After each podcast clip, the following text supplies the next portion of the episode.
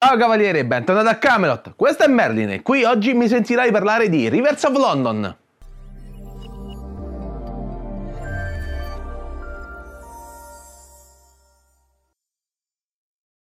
Rivers of London, creato da Chaosium e basato sui racconti di Ben Aaronovitch, si presenta nel solo formato digitale, almeno per ora.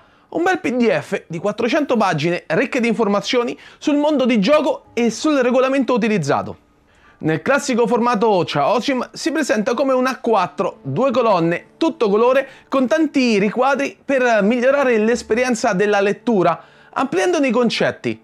Inoltre, l'impaginato è chiaro, visivamente areoso, di facile lettura, senza troppi fronzoli che possono affaticare o disturbare.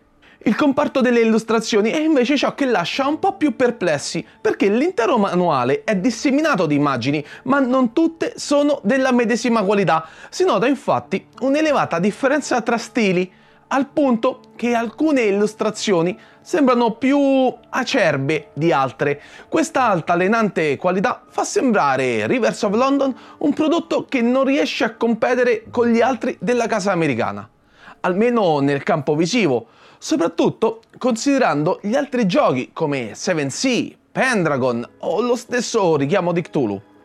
Se il comparto grafico può far storcere qualche naso, i contenuti di Rivers of London sono di alta qualità, presentando alcune caratteristiche che abbiamo potuto conoscere già in altri prodotti, come per esempio il confine di Sergio Bonelli Editore e di Raven Distribution, che abbiamo già trattato proprio qui sul canale. Vi lascerò i link qui da qualche parte. In Rivers of London non si fa mancare un bel racconto a bivi per introdurre il lettore all'interno del mondo di gioco e fargli comprendere cosa andrà a vivere con il proprio alter ego o cosa potrebbe raccontare insieme ai propri giocatori.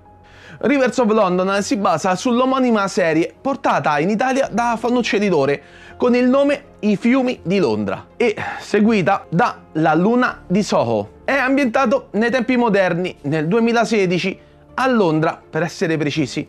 I personaggi qui vestiranno i panni di uomini e donne reclutati da Thomas Nightingale, l'ultimo mago di Londra, che opera in un'unità segreta della polizia chiamata ad indagare sugli strani avvenimenti della città che vengono classificati come inspiegabili. Ci si ritroverà quindi a muoversi in un mondo occulto tra vampiri, licantropi, fantasmi e spiriti, dissotterrando vecchi segreti celati dal tempo, affrontando magia, usandola alla bisogna e risolvendo così il caos che si sta generando. Rivers of London è di fatto un urban fantasy con tutte le più classiche caratteristiche del genere che porterà i giocatori ad investigare e muoversi nella città. Qui viene presentata Londra con tantissimi dettagli, riferimenti, mappe, aneddoti e personaggi, offrendo tantissime possibilità di creare una storia. È l'unica città che viene presentata, ma data l'enormità di informazioni che offre,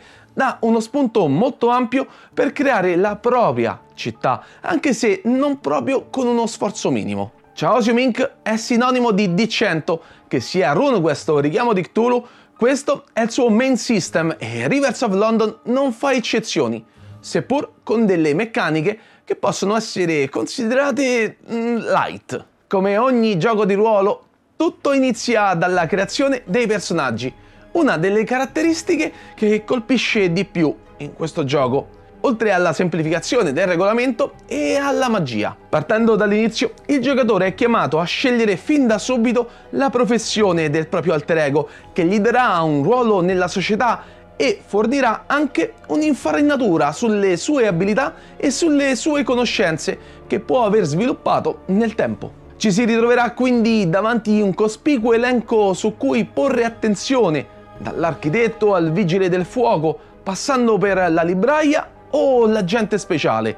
E se proprio non ci dovesse essere ciò che avete in mente, beh, nel manuale è presente una sezione apposita per aiutare il giocatore e il narratore a trovare il giusto compromesso. Con le fondamenta delineate si passerà alla distribuzione di punti per, la ca- per le caratteristiche, a scegliere i vantaggi e per concludere alla definizione delle abilità che porteranno il giocatore ad avere un personaggio tridimensionale e ben integrato nel gioco. Si inizia distribuendo un cospicuo numero di punti nelle cinque caratteristiche di base, e sono forza, destrezza, costituzione, intelligenza e potere. Si passerà poi a chiedersi cosa il personaggio ha come vantaggio, cosa lo rende speciale, usare la magia, essere ricco, avere contatti, contatti specializzati all'interno soprattutto della propria cerchia, riflessi fulminei o tanto e tanto altro. Definito anche questo ulteriore passaggio, ci si può dedicare alle abilità. Qui il personaggio, anzi qui il giocatore, ha a disposizione sei potenziamenti utili per migliorare le abilità cui ha accesso, ben sapendo che alcune saranno obbligatorie per via della propria occupazione. Abilità di base, di combattimento e specializzate sono le tre categorie che compongono la struttura del proprio alter ego. Solo le abilità di base hanno una partenza di trenta e, potenziandole, arriveranno a sessanta. Ogni potenziamento di fatto porta quella specifica caratteristica al massimo concesso in questa fase. Una volta distribuiti i potenziamenti obbligatori, si può decidere quale altre abilità si vuole migliorare. Continuando tra gli elementi che più colpiscono i Rivers of London, c'è proprio la magia, un elemento importante per questo urban fantasy. La magia ed i suoi praticanti, comprese le creature sovrannaturali, hanno uno specifico senso della magia, delle vestigia per la precisione, ed è una specifica firma come un'impronta digitale. La prima serve per individuare, capire, carpire le essenze magiche, cogliendone sfumature e quant'altro. La seconda, invece, la firma, sono ciò che resta una volta lanciato l'incantesimo, cosa rimane al passaggio di quella creatura, qualcosa che va ben oltre il mero risultato o il semplice essere. La firma è un suono, un odore, una sensazione, oppure una combinazione di due o più di questi elementi, come magari una leggera brezza che accarezza la pelle lasciando un profumo di menta, magari tutto intorno. La magia non è solo percepirla, ma è anche creare incantesimi. Ogni newtoniano che ha accesso alla magia può praticare incantesimi, ma ciò avviene in una rigida struttura di ordini. Un nuovo investigatore non potrà avere l'esperienza richiesta per incantesimi di ordine superiore al terzo, ma potrà beneficiare di accedere a quelli del primo e del secondo. Ad ogni buon conto, con l'esperienza, l'investigatore potrà migliorare le proprie abilità, potendo accedere ad incantesimi via via sempre più potenti, a poter manipolare meglio quelle forze. Per concludere su ciò che colpisce di Rivers of London e del suo D cento System è la sua anima light, già ben chiara dalla creazione del personaggio. Ogni conflitto è di fatto risolto alla medesima maniera, ovvero tirando il D cento sulla specifica abilità o caratteristica e rimanendo al di sotto o eguagliando proprio quel valore. Il Game Master avrà comunque diritto di definire il grado di difficoltà, se standard o alta, metà del numero bersaglio. Dall'altra parte, il giocatore potrebbe anche trovarsi in vantaggio o in svantaggio e pertanto tirerà, come avviene già in Richiamo di Cthulhu, due dadi per le decine, scegliendo rispettivamente il risultato migliore o peggiore, se in vantaggio o svantaggio. Potrebbe anche accedere all'uso della fortuna, se l'abilità usata per superare quel conflitto è considerata una di quelle affini, sessanta o più. Insomma, un regolamento che attinge a piene mani alla base di partenza del Richiamo di Cthulhu, per poi semplificare la gestione in qualche punto specifico. Chi è quindi abituato a questo genere di regolamento non si troverà minimamente in difficoltà e chi non lo ha mai visto lo troverà sicuramente semplice da apprendere e soprattutto da applicare. Rivers of London a questo punto si merita un breve e veloce giudizio personale.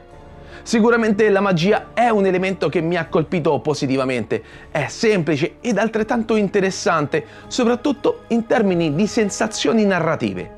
Far sì che ogni personaggio o creatura che abbia accesso alla magia abbia un suo marchio, una sua firma unica che offre delle percezioni è letteralmente grandioso per chi, come me, cerca la storia prima di tutto. A questo ci voglio aggiungere la semplificazione di creazione del personaggio che alla fine richiede davvero poco per essere realizzata e, tolto le prime necessarie verifiche, sarà facile distribuire i punti, calcolare le abilità passive e giocare. La curva di apprendimento poi del regolamento è l'altro fattore che mi ha colpito, ma questa volta con sentimenti contrastanti. Quello positivo è la velocità con cui il Game Master ed i giocatori si troveranno ad interagire con le poche e mirate regole. Dall'altra parte si può incorrere in una sorta di appiattimento dovuta soprattutto alla poca differenza tra i personaggi.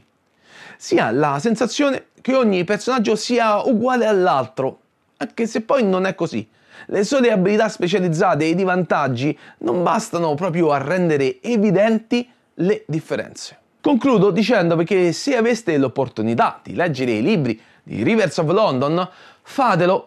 Forse possono non avere un, la traduzione migliore del mondo, forse possono sembrare difficili nelle prime battute, ma come tipologia sono certamente una buona narrativa. A questo punto spero davvero di avervi raccontato al meglio Rivers of London e da Giuliano è tutto, al prossimo Merlin!